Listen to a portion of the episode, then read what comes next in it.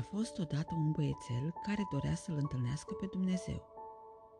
Știa că era o călătorie lungă până unde locuia Dumnezeu, așa că și-a pus în gentuța de grădiniță un pachet de biscuiți și șase cutii de suc. Apoi a plecat la drum. La numai trei străzi de casa lor, a văzut o bătrânică stând pe bancă într-un parc care privea la niște porumbei.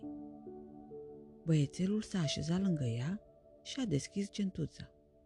Era gata să bea un suc când a văzut că bătrânica era foarte flămândă, așa că i-a oferit un biscuit. Ea l-a acceptat cu mulțumire și i-a zâmbit. Zâmbetul ei era atât de frumos încât băiețelul dori să-l mai vadă, așa că îi dărui și o cutie de suc. Din nou, ea îi zâmbi atât de frumos încât băiețelul era încântat. Au stat acolo întreaga după amiază, mâncând și zâmbind. Nimeni nu spunea niciun cuvânt.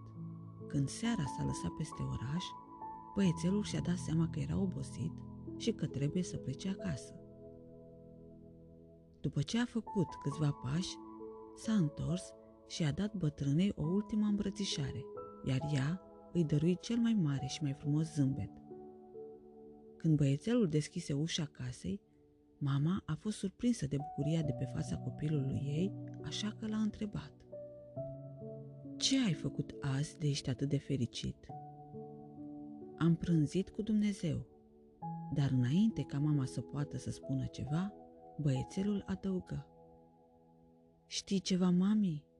Are cel mai minunat zâmbet pe care l-am văzut vreodată. Între timp, bătrâna radiind de bucurie, ajunse și ea acasă. Fiul ei, uimit de pacea de pe fața ei, o întrebă. Mamă, ce ai făcut azi de ești atât de fericită? Dragul meu, am mâncat biscuiți în parc cu Dumnezeu.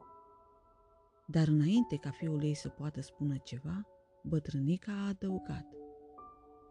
Știi, este mult mai tânăr decât mi-am închipuit.